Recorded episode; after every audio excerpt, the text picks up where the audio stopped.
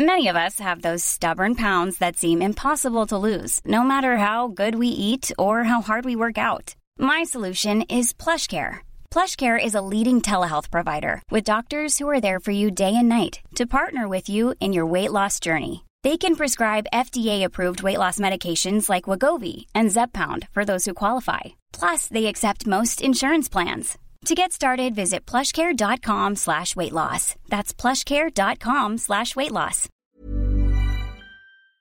Hi, I'm Lawrence Dallaglio, host of the Evening Standard Rugby Podcast, brought to you in partnership with QBE Business Insurance. The show is available to listen to now and right up to the end of the season when the winners of the Champions Cup will be crowned at Tottenham Hotspur Stadium and the fight for the Premiership title will be decided at Twickenham. QBE is one of the world's leading insurers and they will help your business build resilience through risk management and insurance solutions.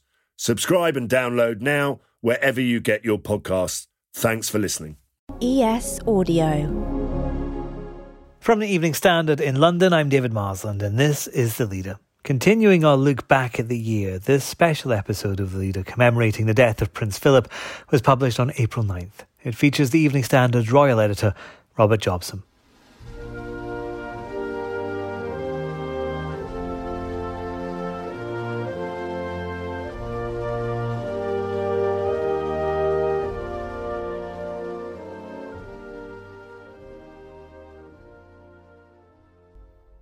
Buckingham Palace has announced Prince Philip has died at the age of 99. In a statement, the palace says it is with deep sorrow that Her Majesty the Queen announces the death of her beloved husband. The Duke of Edinburgh spent a month in hospital earlier this year and underwent surgery for a pre existing heart condition last month. He was discharged from his most recent hospital stint on March 16th and returned to Windsor Castle, where he and the Queen had been spending the latest lockdown with a small group of household staff. The palace says he passed away peacefully there.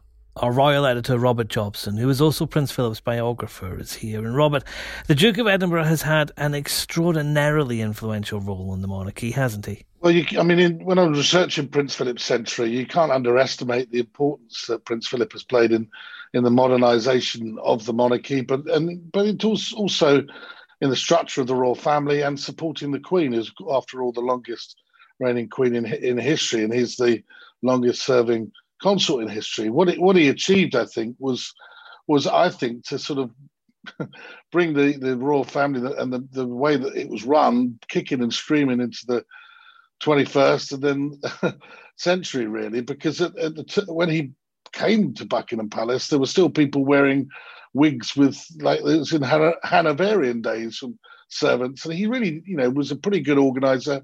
Would have been a tremendous uh, success had he just been in the Royal Navy as his career, would have probably gone all the way to the top. People say, um, and he was, you know, he was a thoroughly um, well organised professional who would know how to, to get the ship running well. So yeah, I think um, he, he did an awful lot. But not only that, he was there all the time. The Queen described him as a as her strength and stay uh, during the luncheon for the 50th wedding anniversary, and he certainly was that. And she also said that people wouldn't remember really the significance of what he had achieved until, um, you know, maybe until he wasn't here. And the, the fact is, that is the truth. He's done, he hasn't, he never really went out to seek praise. In fact, he hated being praised. He used to find it embarrassing. Um, all the time would be looking to uh, connect other people to make the world a better place. And in fact, he did say that that you know, if, if he could have made the world a better place during his time here, then that's really good enough for him. He was never somebody that was seeking uh, the limelight uh, and always wanted to make sure that the light was shining on the Queen, on the the, the, the main person in the monarchy, the, the monarch, and not him. He was there to simply make sure that everything ran smoothly. What's that no nonsense, rather blunt attitude for which he was famed actually real? Was he really like that, or was there a softer side to the prince? Well, the, the reality is he's a man of his age, a man of his century, if you like. But the truth of it is, I think that that caricature that's been presented of him is just that. I mean, we we we, we often hear of uh, his scaffs, his blunders, and I've been there on a number of occasions where he was simply trying to lighten the mood by making a remark that may be seen as non-PC in this very woke world that we live. But you know, he was just trying to get people at their ease when he was talking to them. And I think that people forget that he was a very accomplished um, oil painter um, and loved his art, loved it, very, very well read, wrote books on um, on uh, nature, was the man, the main driving force for the first um, joint um, uh, patron of the World Wildlife Fund. So, you know, this is somebody that achieved an awful lot in his life. Not only that, he played the supporting role to one of the, the world's most famous women. Um, in, in the Queen as as her husband, and he always was prepared, you know, to put her first, and had to put her first by giving up his career in the Royal Navy. When when the when the King passed away, it was clear that he couldn't continue and would have to be a full time consul. But he was still able to do incredible things, I think, such as establish the Duke of Edinburgh Awards scheme, scheme that you know is an international, worldwide recognised to help inspire young people um, and make them achieve really the, the best of what they can be.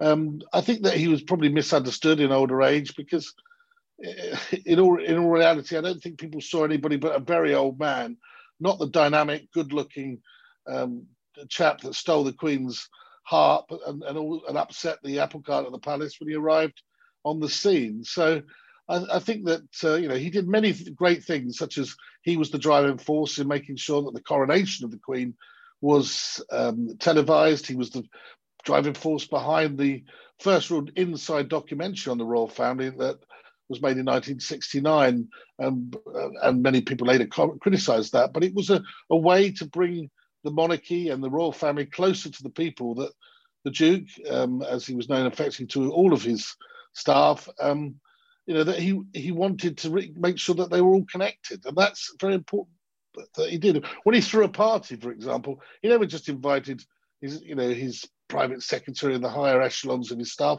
You know, everyone was there, from the, the cleaners to everyone. So he was somebody who was, although he was seen as a bit of a crotchety chap in later years, um, was someone absolutely beloved by his people that worked for him.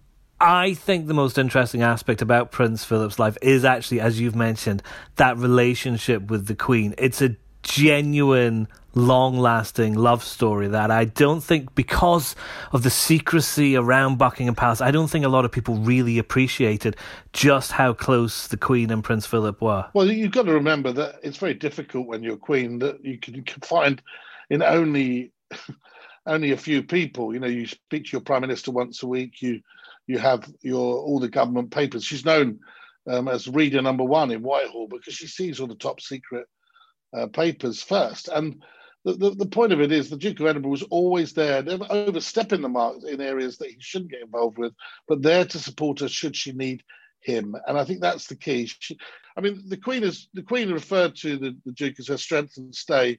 Um, and I think absolutely he, he was that to her. He's somebody I think that it's been underestimated the influence he's had. I think it's underestimated the service that he gave, and um, it's only now that he's passed that people will start to recognise. I think just how important he was. He was somebody, you know, who was there trying to help with all these big problems that happened in the royal family to make sure it didn't in any way damage the monarchy as an institution.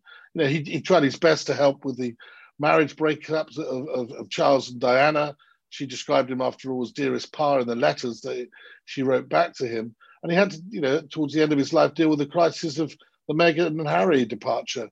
Um, but, you know, he wasn't superhuman. He lived a long and very fulfilled life. And I think uh, he had a great motto, motto, which he always used to live by, which was just get on with it. And I'm sure that's what he'll be saying to members of the royal family if he could now, and just get on with the job and don't let anyone down and keep supporting uh, Her Majesty the Queen as much as she as you can. He's somebody I think, after all, he said that uh, he, he really wanted. If he has made um, a difference, that's good. If he's helped some people in their lives, that's good too. And um, he wasn't. he didn't have a big ego. He wasn't somebody who was out for great accolades and praise. In fact, he hated praise, and um, I think he did his best whilst he's here to support the Queen as fully and as properly as he could. The leader is back tomorrow at 4 pm.